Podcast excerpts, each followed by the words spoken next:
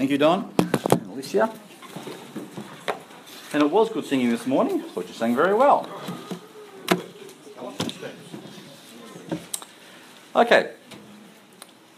Turn with me to John chapter 10. The Gospel of John chapter 10. And we'll read from verse 7 to 10 this morning as we are up to sermon number 10 of, um, of the series on the devil.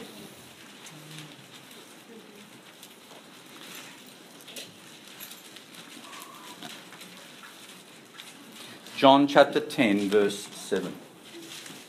Not loud enough?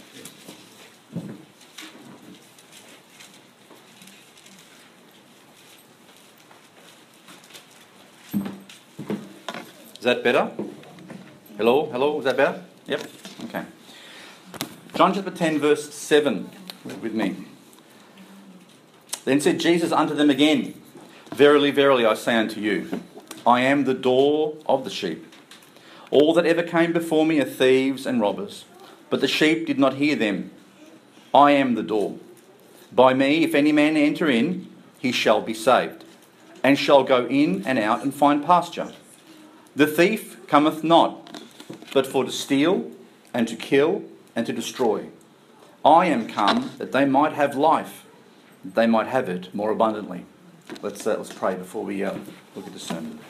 Father in heaven, we thank you once again for your blessed word, and we just thank you for this time and the freedom that we have to meet in this way. Father, even now that I'd, I'd ask for your Spirit to be working on our hearts, settling us, allowing us to be focused only on you, putting away the distractions from our minds of the week that's passed, and seeking your will. I pray that every heart be laid bare before you now as we seek to understand your ways better. Father, to that purpose, I pray for me. I pray that you would bless me, that you would give me your grace, that I might preach the truth in love. And Father, in all things, I pray that as we complete this morning, this sermon, I pray that we would leave this place challenged and with a heart full of joy, knowing that the relationship we have with you is far greater than anything in this world. We thank you, one, once again, for this wonderful salvation which we have. In Jesus' name I pray. Amen. There are many game shows on TV which you can spend your time relaxing and watching and doing and and uh, a lot of these game shows require picking something. You pick a door, pick a box, pick a suitcase or a briefcase. You know what I'm talking about, don't you? Now, almost inevitably, in all of these particular shows, all the doors look the same, all the boxes look the same, all the briefcases and all the envelopes and all the things generally look the same. And the reason for that is, is that they don't want them knowing which way to generally go. All right? So I, I have to laugh sometimes because my father's favourite show was that one with the with the briefcase. What? Sorry, my grandfather.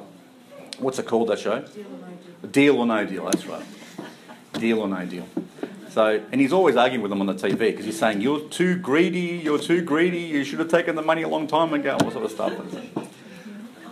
Anyway, so they, they pick a suitcase, and it's funny. It's funny because people have this this idea in their minds that that somehow the, the one they're picking is somehow there's, there's a reason, a logic behind it. But there's absolutely no reason or logic behind it because there's, there's, there's nothing you can know. What's, there's no a- actual logical reason for picking those particular things. There's just an illusion that one is, that one is better. from, a, from a spiritual point of view, there is a door. So Jesus says, I am the door. Okay? And he says, um, I am the door, and, and if anyone, any man enters through this door, he finds life. He finds salvation, and he finds life more abundantly. So, we've been looking at a series on Satan. So, if you were Satan, and you knew there was one door, what would you try to do? If you did not want people to go through that particular door, what you would do is create as many doors that look as much like that one as possible to confuse people.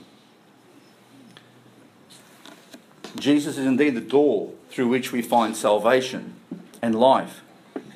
And in this particular passage, Jesus says, All those who went before him, which is an interesting term. He goes, All those, all that in verse 8, all that ever came before me are thieves and robbers. What does he mean by that? All that ever came before me. Well, you know something? There were plenty who came before Jesus who said that they were the Messiah, that they were the door, that they had the answers. And Jesus says, All those ones who came before me, they're liars, they're thieves, and they're robbers. They presented themselves as, as messiahs, as the answer to what people needed, and mind you, still people are still doing it today. That's why the Apostle John says that many false Christs or antichrists have already gone out into the world. Even in his day, many were around who were pretending to be the ones who have the answers or to be that door through which people walk in which they can find life. But Jesus calls them thieves and robbers because there is only one door that God has made for us. And the reason he calls them thieves and robbers is because they're seeking to obtain something that is not rightfully theirs the title and the people that come along with it. So Satan seeks to do the same today. And what we're going to do is discover how this thief, because it mentions this thief has come to steal, to kill, and to destroy, we're going to see how that specifically refers to Satan and how he presents himself as an alternative. He makes himself look like that door. He doesn't make him, his door doesn't have, isn't coloured red with a pitchfork uh, at the front of it, okay? He's not that stupid. Remember, we said that he's very intelligent. He's been around for long enough and he knows our weaknesses. And last time we looked at how he exploits our weaknesses and he knows what angle to come in at to take advantage of us. He presents himself as the alternative door through which you can find life today. And unfortunately, there are many people in this world who believe they've walked through that door the right door. And now they're dealing with the consequences of it. Satan is in the business of counterfeit.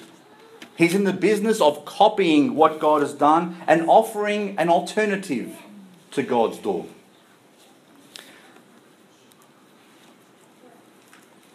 From the garden, he presented himself as a suitable alternative to God.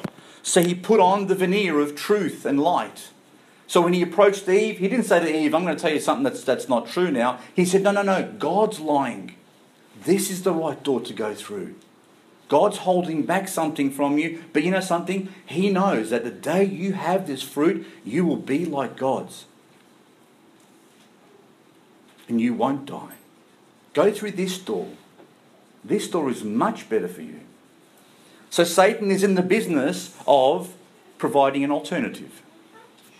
And the alternative always looks good, it doesn't look bad. Don't ever think to yourself that Satan is silly enough to make something so obviously wrong that you will not be trapped by, or that you will, won't be trapped by it. Okay? And to give you an, I just want to give you an example of to the extent to which Satan has tried to counterfeit the whole of Christianity. All right? There's a fellow called J. Oswald Sanders. Some of you may know him. He's an author. Been around for a long time.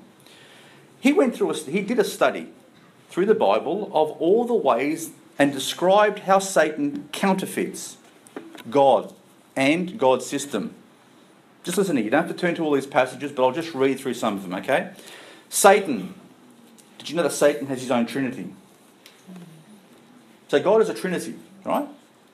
So we believe in Father, Son, and Holy Spirit who form one God. Okay? And the Son is the Messiah of the world. Satan has his own trinity.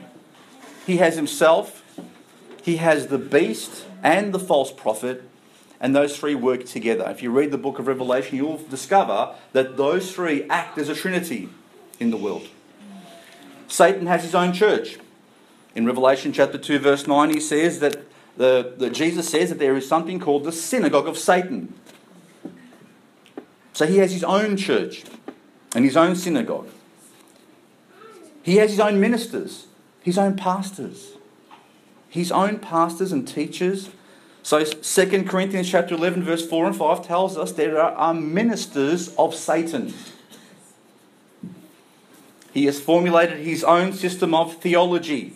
In 1 Timothy chapter 4 verse 1, Paul warns us that many people have started following the doctrines of demons. So he has his own doctrines.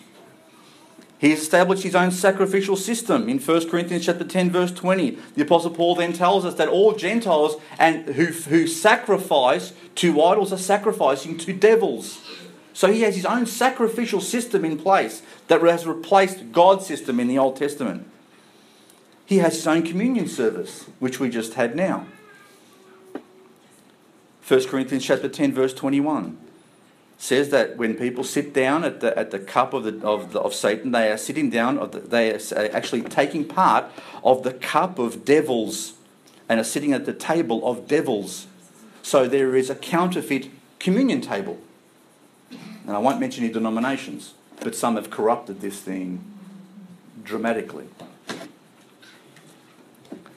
His ministers proclaim his own gospel. Galatians chapter 1, verse 7 to 8 says that Paul says, if, if someone comes to you, even an angel of light, with a gospel contrary to that which we have believed, don't believe it. Satan, Satan takes the gospel, he changes it to his own. Satan has his own throne in Revelation chapter 13, verse 2. Satan has his own worshippers in Revelation 13, verse 4. So he has developed very thoroughly an imitation of Christianity, and he presents it as a system of religion. In his role as imitating God, he inspires false Christs, he inspires false messiahs, false teachers, and the like.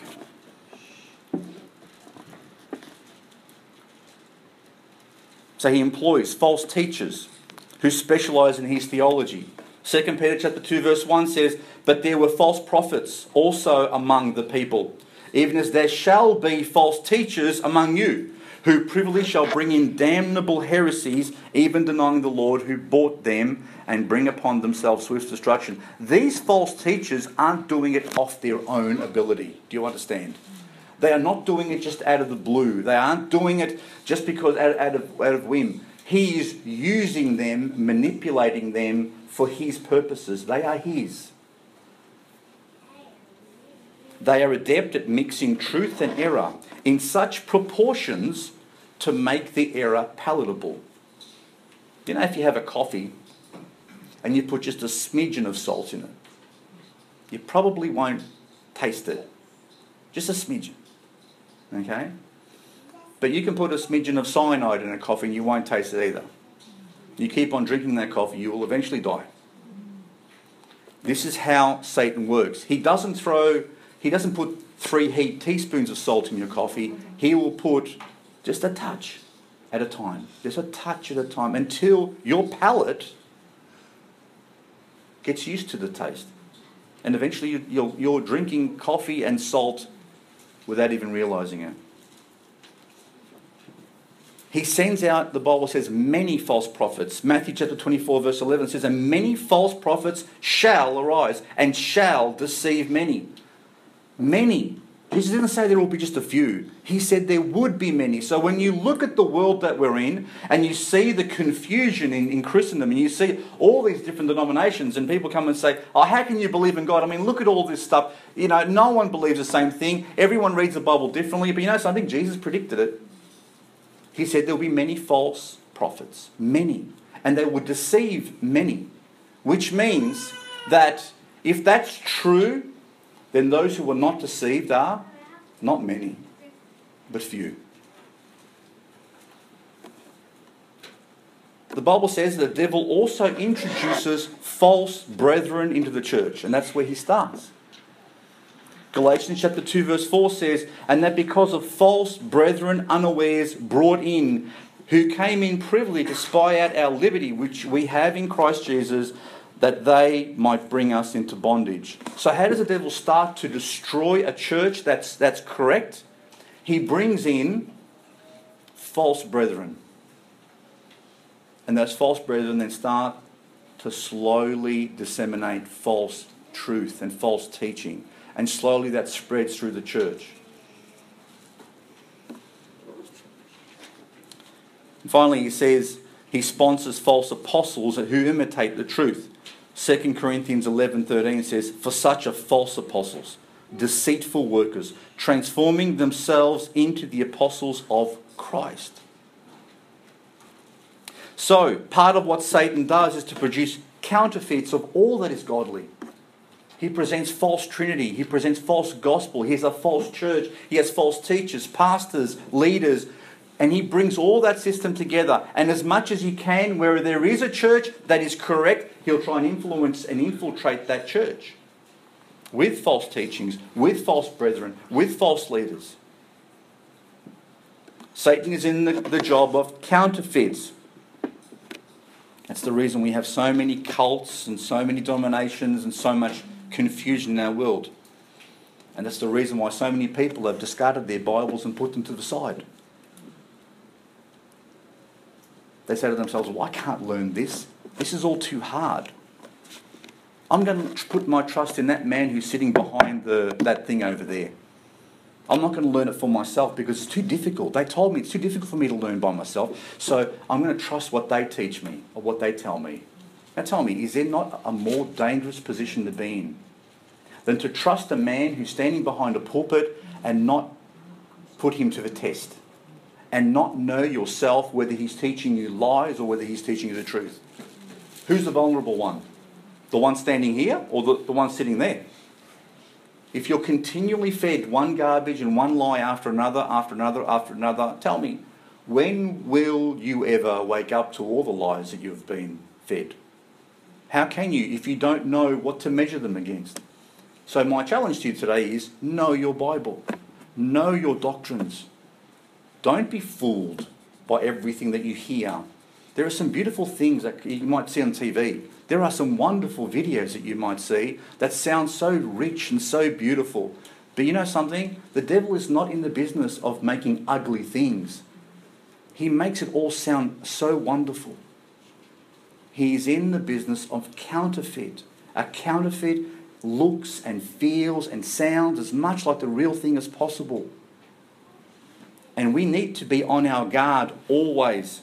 So let's look at a parable that Jesus taught us in Matthew chapter 13, where he describes the way Satan manipulates in this way and how he tries to destroy the church. Matthew chapter 13.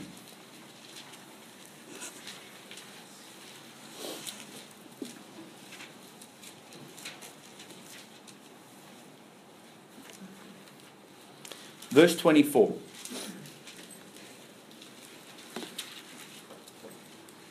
Another parable put he forth unto them, saying, The kingdom of heaven is likened unto a man which sowed good seed in his field.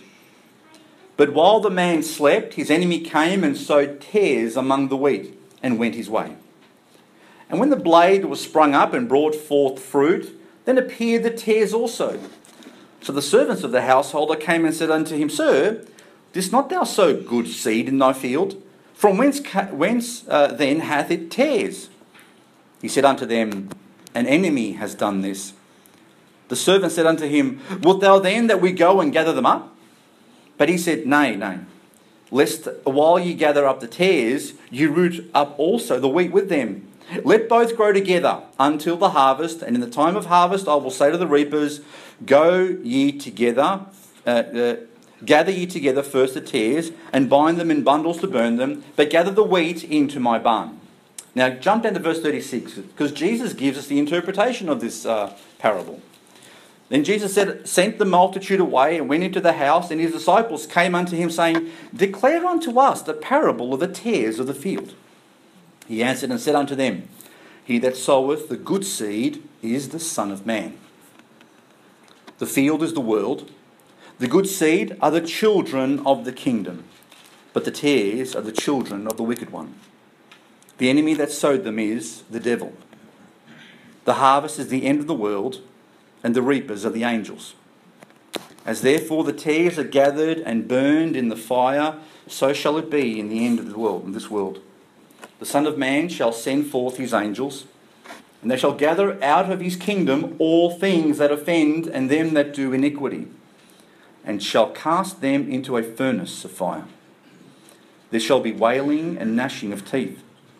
Then shall the righteous shine forth as the sun in the kingdom of their Father. Who hath ears to hear, let him hear. So, there are a few things that we need to keep in mind over here. Notice that he says in verse 41 and they shall gather out of whose kingdom? Out of his kingdom. Okay? All things that offend and them that do iniquity. So, Jesus gives us this interpretation and he basically says that he is the sower of the seed. The term Son of Man, Jesus loved to use for himself.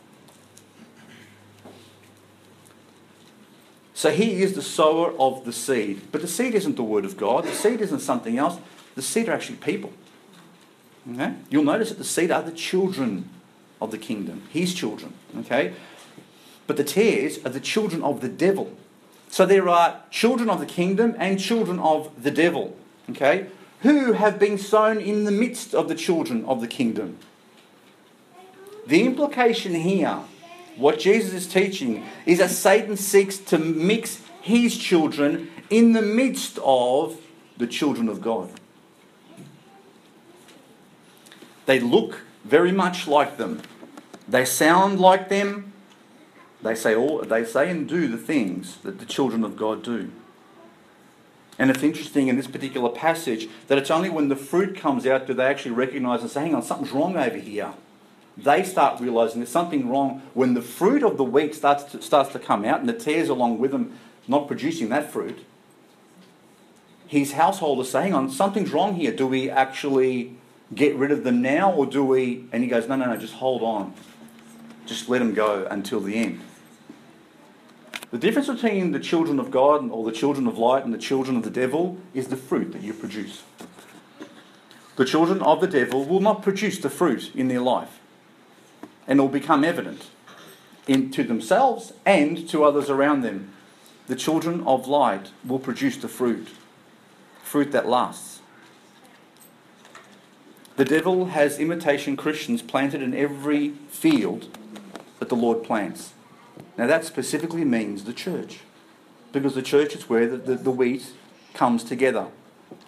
It wouldn't make any, it wouldn't make any sense if it was just um, the world that we live in, because the world we live in has one person living down there who don't affect each other.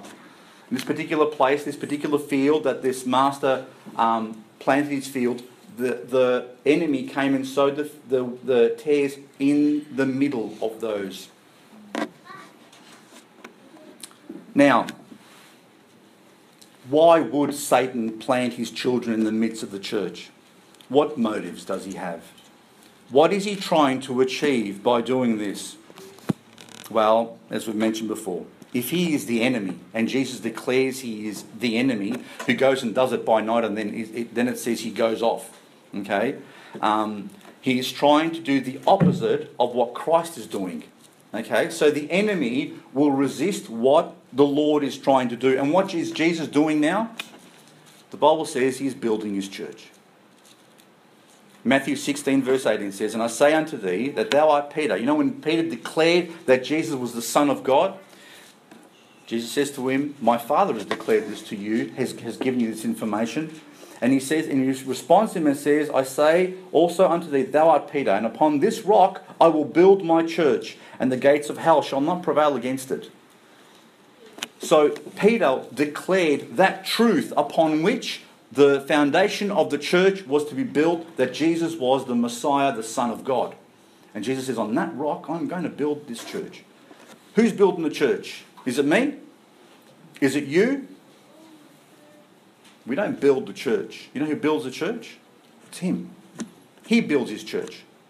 Okay? And He declares it here I will build my church. So it's His responsibility. So if Christ is building His church, then Satan is in the responsibility of destroying His church. But the good news is that the gates of hell shall not prevail against the church.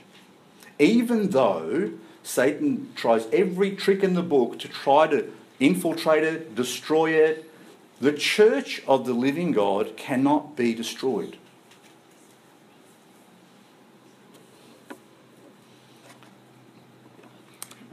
So the devil tries to destroy the church by creating a counterfeit Christianity with counterfeit Christians.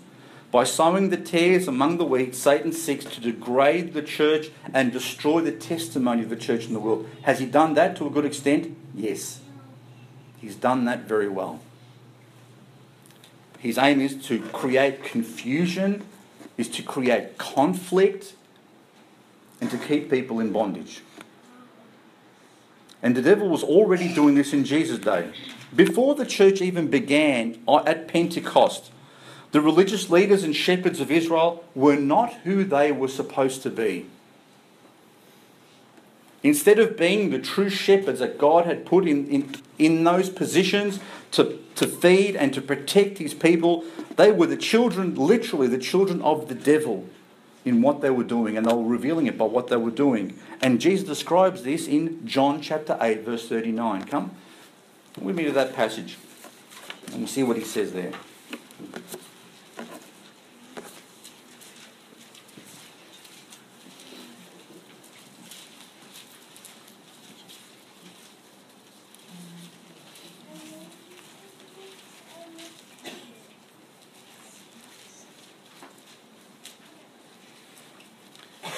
John chapter 8, verse 39. They answered and said unto him, These are the Pharisees, okay? They answered and said unto him, Abraham is our father. Jesus saith unto them, If you were Abraham's children, you would do the works of Abraham. But now you seek to kill me, a man that hath told you the truth, which I have heard of God. This did not Abraham. You do the deeds of your father. Then said they to him, We be not born of fornication, we have one Father, even God.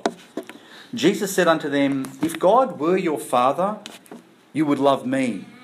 For I proceed forth and came from God. Neither came I of myself, but he sent me. Why do you not understand my speech? Even because you cannot hear my word. Ye are of your father, the devil and the lusts of your father you will do. He was a murderer from the beginning and abode not in the truth, because there is no truth in him. When he speaketh the lie, he speaketh of his own, for he is a liar and the father of it. And because I tell you the truth, ye believe me not. Which of you convinceth me of sin? And if I say the truth, why do you not believe me? He that is of God heareth God's words. Ye therefore hear them not because ye are not of God. So Jesus plainly tells them, and he doesn't mince his words. He doesn't, he doesn't wrap them up in a nice wrapping and say, Oh, guys, are you sure you, you know, you got it right over here? You, you might have something wrong. He tells them, No, you're not listening to what I'm saying because your father is the devil. You're doing his work. You're listening to his lies and you've believed his lies, so therefore you can't hear what I'm telling you. I can talk all day, and it's not going to sink into you because your foundation is satanic. He said this to the religious leaders. He said this to the Pharisees, the Sadducees, the scribes, the people that the, the, the actual people in, in positions of authority that the rest of the people looked up to and had to learn from. These are the people that were teaching their people every week in church.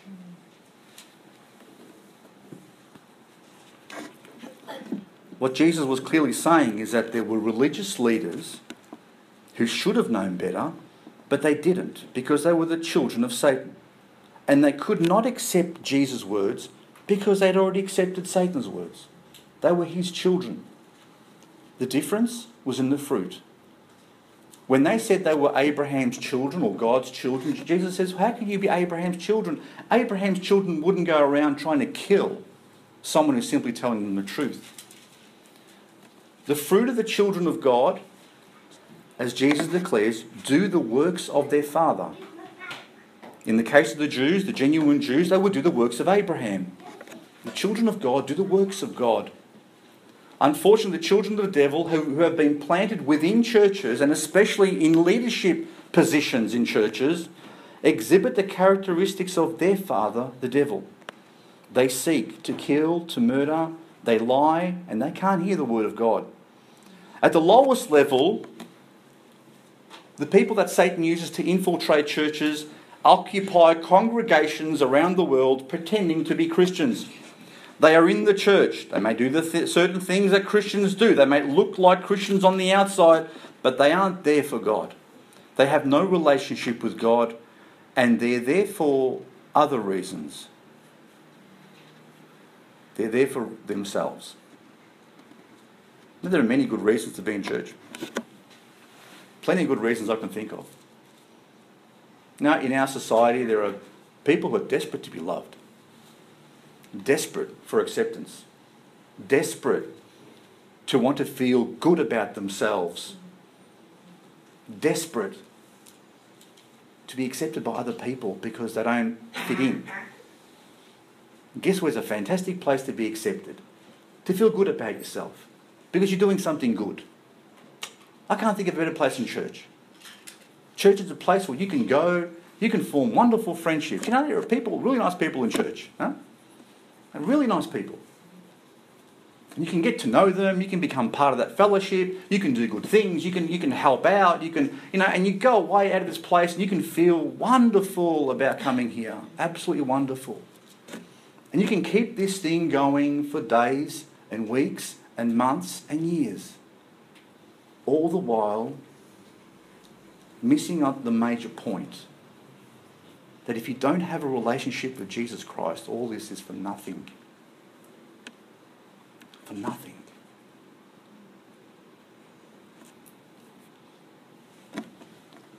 The devil will try to keep you blinded as long as he possibly can from understanding the truth that if you do not have a relationship with Jesus Christ as your Saviour, if you have not come to Him and asked Him to forgive you of your sins and accepted that sacrifice that He's made for you, if you haven't put your trust in Him today, then coming to church will not save you.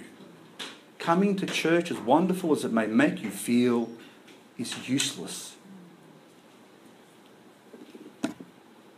You might argue, oh, but isn't it better that they're in church than out of the church? Of course. But what's the purpose of being in church? Isn't it to hear the word of God and to do it?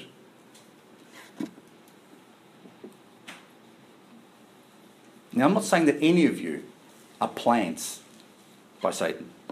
Not one of you. What I am saying is that there are plenty of them around we need to be careful that we're not in that position or near that position or close to that position. People who who are in church, and I believe that there are a vast majority of them, who are either in church because their tradition has told them to do it, they do it because they don't want to disappoint their family members, or to, or to make themselves look like they're bad in front of other people, so they continue the thing along. No one wants to be criticised, do they? Understand, the heart is deceitful above all things, the Bible tells us. Our own hearts are deceitful above all things. There are many Christians, I am sure, there are many people, I am sure, who are in church not because God wants them there, not because it's the right thing to do, not because they long to worship God and to learn more from His Word, but they're there for other reasons. Whether it's guilt, whether it's pride, whether it's the position that you've had and you can't back down from it now, otherwise, what people will say about you. If you're pleasing yourself or anyone else apart from God, you're not here for the right reason. You may be wasting your time.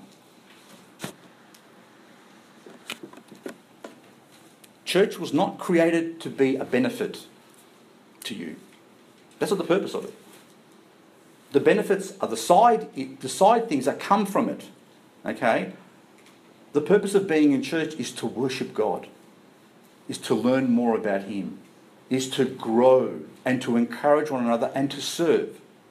So if you're in church to be served, if you're in church because you, you love hearing these wonderful messages week after week, but nothing is happening in your heart when you leave this place, and please, please, examine your own heart. Examine yourself to see whether you are actually in the faith. or whether the devil has you blinded. You need to be born again. You need to have a relationship with the Lord, and ritual and ceremony, the things that we do in church, will not save you in the least. You can have the Lord's table every second week. You can come behind here and do whatever you want. You can stand behind this thing over here. It won't save you. The only thing that will save you is Jesus Christ. He is the only one that will save you. So if you have a relationship with Him today, cling to that relationship, nurture it. If you don't, be truthful with yourself because you may be in a very precarious position. At the higher levels in church, so it's not the congregation, but the higher levels, there are people who manipulate other people. There are people who are very adept at speaking and convincing people to do things the way they like it and people flock to them. Have you noticed how people chase after people? Have you noticed how people become popular on TV and those, and people gravitate to certain people who they want to be like? Well, I'll give you another warning, and maybe none of you are like this, but don't ever look at me and follow me. If you're here for me, please. I'm a man. I have my own faults and flaws, and I have my own struggles in my life. If you think that I'm the be all and end all of what you need to be as a Christian, please. You know, there may be certain things in me that are, that are nice and that are pleasant, that are strong, and I, I encourage you for those things to imitate. But don't come here for me. At the higher levels, people are adept at manipulating other people. They plan and they scheme and they gain power. And in many cases, in modern churches, they become rich these days through these positions. They seek fame and fortune. They love, as the Pharisees used to do, the upper seats, the places of prominence. You know, the fame. They love people looking up to them. That is a temptation for people who are leaders in churches the power goes to their heads. In Jesus' day, he described them as wolves in sheep's clothing, parading around as holy men, but deep down he said they were whitewashed tombs. Do you know what a whitewashed tomb is? A tomb is where you put a dead body and they paint it white to make it look bright and cheerful.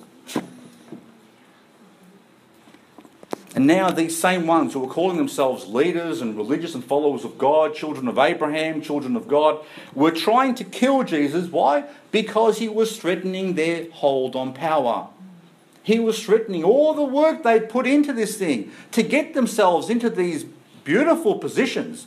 They were making money, everyone looked up to them, they could go and tell the people what, what they were supposed to do. They loved their positions. And here's Jesus saying, You are children of the devil. So, what's the first thing that comes into their mind? We've got to get rid of this guy. There's a, there's a, verse in uh, Matthew chapter 11, verse 12, and it says, From the days of John the Baptist until now, the kingdom of heaven suffereth violence, and the violent take it by force. That's not an encouragement to Christians to be aggressive. That's a, sta- that's, a, that's a matter of fact, it's a statement saying that there are people in, within the kingdom of God who are violently taking leadership and violently taking control. It happened when the church became the Roman Catholic Church. A long time ago. And this is a very common theme in Jesus' teachings. He warned people over and over again about false religious leaders. Don't trust them. If they're telling you the truth, do what they say, but don't do what they do. And he warns people about them over and over again. And he doesn't mince words when he tells the people themselves. When he had, when he had thousands of people following him, he didn't, he didn't uh, try and encourage them and say, Oh, you're wonderful that you're all here today. You know something? He said to them, I know why most of you are here today. You're here because you got a free feed last time I fed 4,000 of you with, with, with a few loaves and a few fishes. You're here for another feed. He told them that very plainly. So he didn't care about, you know, um, stroking their egos, making them feel special. He said the truth and he said it clearly. You're not here for the truth. You're here for a free feed. You're here for some other reason. Now, what they, what they did with that was their business after. I'm assuming some of them would have been offended and would have gone away. Maybe it hit too close to home. But he warned them about the reasons they were there. So, the common theme of Jesus' teaching is that he's warned people over again, over again about religious leaders and about people within their own congregations. And the point I'm trying to make here is that Satan plants many of these people to keep others confused and the church busy with problems and doctrine. There is an interesting uh, situation that's happening within the Anglican Church. I'm not sure if most of you have read it or read about it recently. There is an almighty um, uh, struggle going on within the Anglican confession. Now, the Anglicans are about 90 million at the moment. It's not a bad number, 89 million, I think it is altogether. And they're spread all over the world. And they've got churches all over the world, and each of them operate fairly loosely. It's not the same sort of uh, hierarchy structure as the Catholic Church. They don't control each other as much. But they got together recently for a very important reason because the Americans have decided to ordain gay priests and bishops. The Canadians have agreed with it, the Europeans are starting to follow suit. So the Africans got upset with this whole thing. The Asians got upset with this whole thing. The South Americans got upset with this whole thing and say, We want a meeting here. How can we be part of the same fellowship when these guys over in the States are starting to do something that is contrary to the Word of God? 10 marks for that. So they got together and they were expecting a split in the, in the uh, Anglican Church. Okay? They were expecting a split. But what they did, they didn't split. They confirmed that marriage is between, a biblical marriage is what they would continue to uphold and that there was between a man and a woman, and it was for a lifetime, and that gay priests were not to be accepted. So what they did is they rebuked the American church. And they've, and they've put them under sanction for the next three years. They can't vote, they can't do anything. They can't influence anyone else in this thing. Ten points. Strange, to be honest with you. That they would stand that firmly because we don't see that sort of stance coming very often.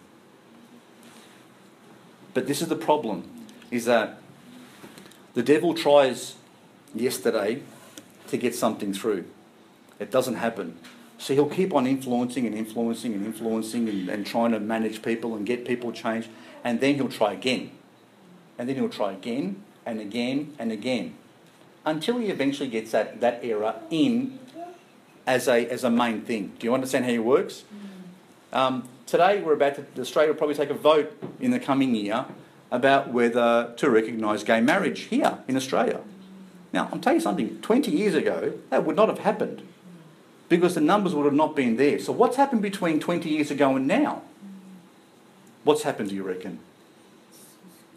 Because we've heard so much through the media and through people that are engineering this whole thing, trying to change people's perceptions about the whole thing all the way through that they eventually now think they've got the numbers. So they keep on plugging away, plugging away, plugging away, plugging away until they get what they want. This is how the devil works.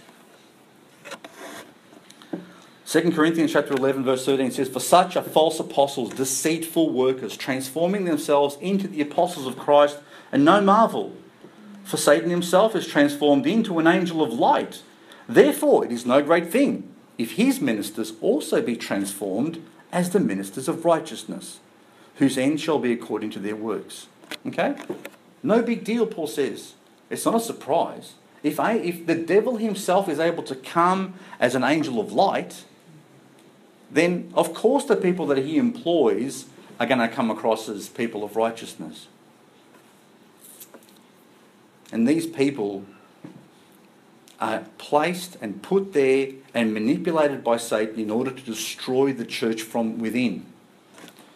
They use scripture and they can also manipulate scripture to achieve their purpose. Satan does that as well. They don't, they don't look like little devils or wolves or anything like that. They look like apostles and ministers of righteousness. That's Shakespeare. Was Shakespeare a Christian? Unlikely, I think. Anyway, he wrote something interestingly. He said, The devil can cite scripture for his purpose. This is Shakespeare. This is what he wrote in one of his, uh, one of his plays. The devil can cite scripture for his purpose, an evil soul producing holy witness. He's like a villain with a smiling cheek, a goodly apple rotten at the heart.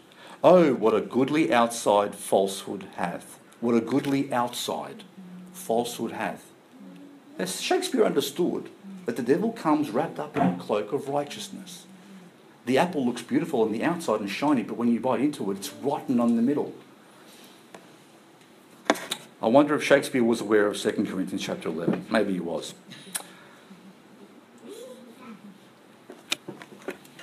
So the devil seeks to counterfeit the church of God, and he also keeps track of the children of God. He keeps track of you and me. You know why he has to keep track of us? It's a bit like a surveillance. You know, we're living in more and more of a surveillance um, uh, society now, where every, there are cameras everywhere and people are bugging your phones and doing all sort of stuff, and the government's scared about, you know, terrorists and all sort of stuff, so that they're tracking everything that we do. Right? Well, the devil has his own tracking surveillance for inter- persons of interest, which are you and me. And the reason he has to track us is because we are the ones causing problems for him. We're the ones sharing the truth. We're the ones holding the line. We are the ones that, that resist him to his face. So he has to keep track of us to, to find out who we've spoken to. What have we done recently with people around us?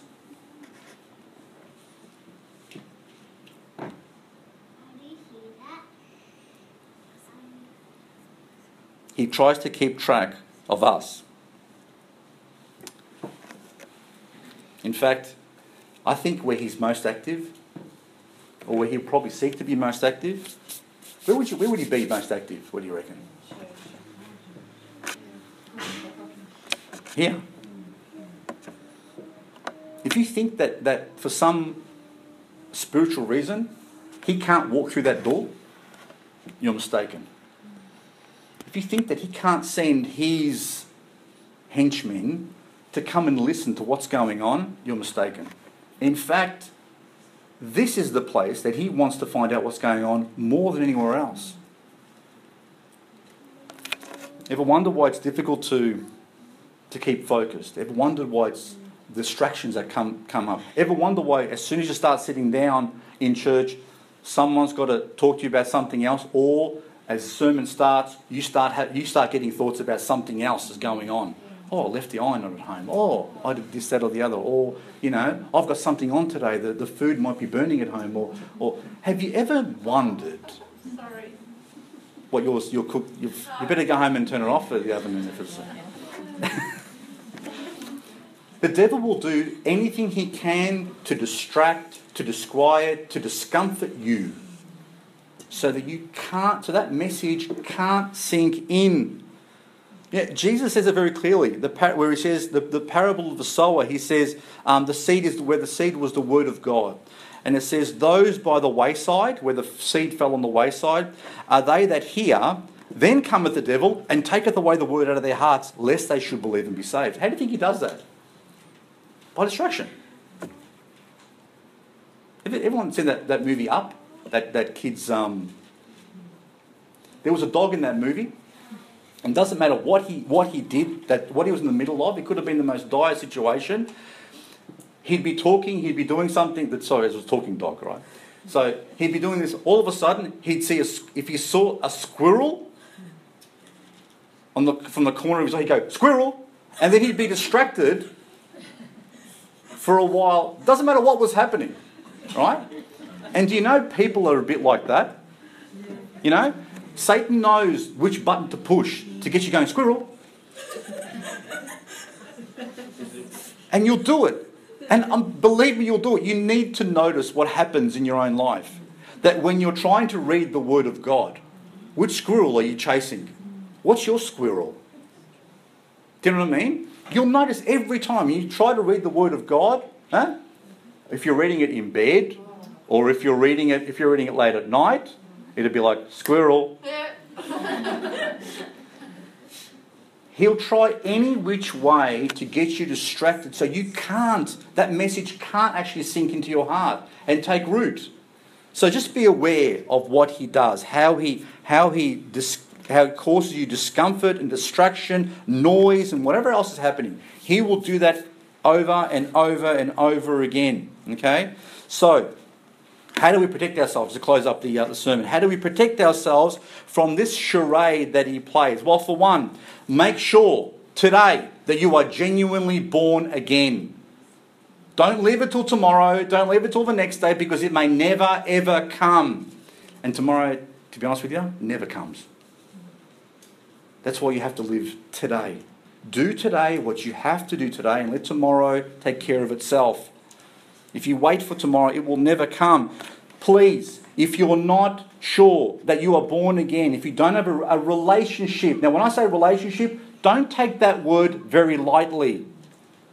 Take it genuinely. Do you have a relationship with someone else? Do you have a relationship with your father, your mother, your children, your husband, your wife, or a friend? Do you have a relationship? Do you know what a relationship is? Do you really know what a relationship is? Well, that's what you should have with God. Nothing less. That relationship should be growing, thriving. You will go through times that you're, you're really close to Him, times that you're maybe a bit more distant from Him, but that is a dynamic relationship because any relationship is. Please, don't assume because you like coming to church. Don't assume because you may read your Bible and, and, and pray the occasional prayer that you have a relationship with God.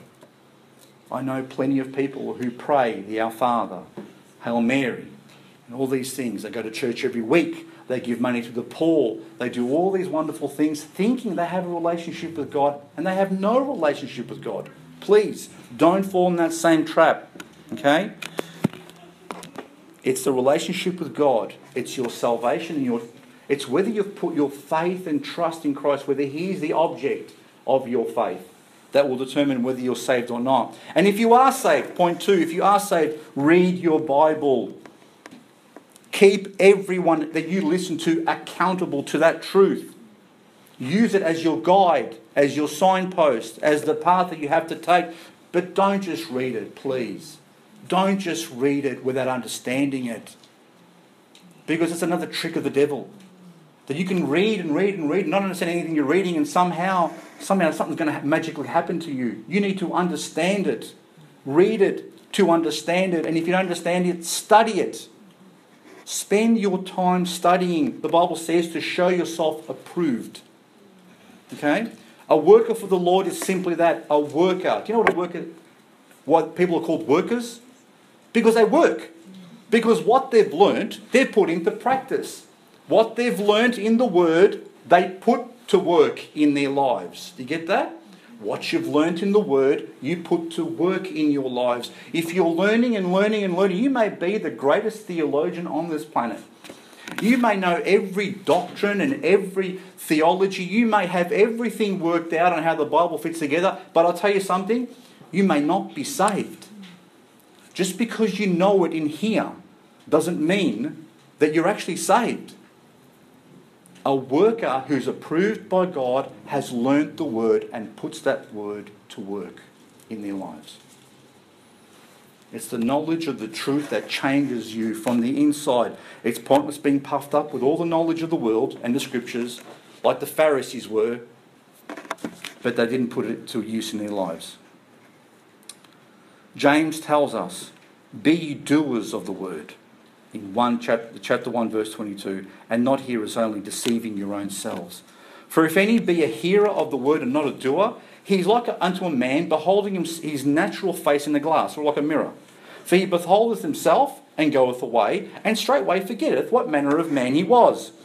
But whoso looketh into the perfect law of liberty and continueth therein which means to live it not just to know it but to live it he, being not a forgetful hearer, but a doer of the work, this man shall be blessed in his deed. This is what we're called to. Point three, if you're saved and have a genuine relationship with the Lord and you're reading your Bible and you're learning through it and you're putting it into practice, um, doing what it says, like praying without ceasing, loving the brethren, being faithful, serving the Lord, then you must resist the devil. Understand you have an adversary who's coming against you. Learn what he does and learn to resist him. 1 Peter chapter 5 verse 8 says, Be sober, be vigilant, because your adversary the devil, as a roaring lion, walketh about, seeking whom he may devour, whom resist steadfast in the faith, knowing that the same afflictions are accomplished in your brethren that are in the world. Be on the alert. Don't be slack. This is a war that we're in the middle of. If you go to sleep in the middle of a war, you know what's going to happen to you? Resist the devil. And finally, and the most important part of the whole thing, if you're born again, if you are in the Word of God and you're, you're following it with all your heart, you are resisting the devil. Remember to never, ever, ever lose sight of the fact that Jesus cares for you. Yes, we may be in the middle of a war. Yes, the devil may be against us. Yes, there may be a lot of confusion around, and there may be multiple doors in front of you today that look good, and you don't know which door to go through. Remember, in the midst of all that, Jesus cares for you. Never think that you are alone. Never think that Jesus has left you.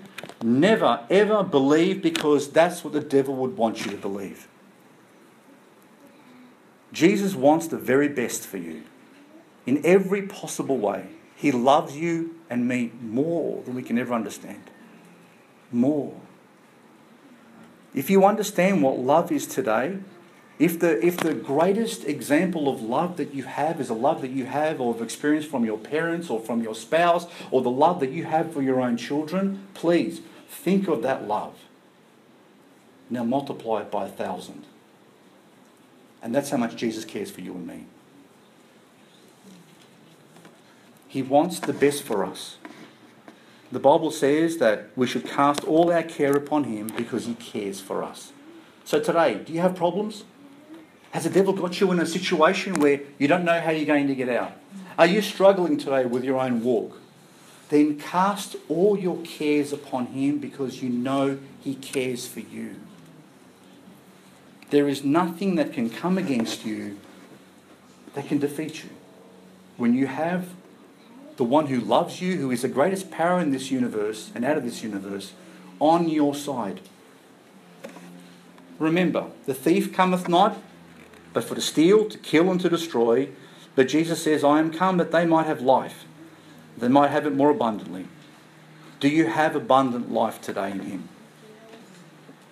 If you don't, then know this it's available to you. You just have to ask. God bless you.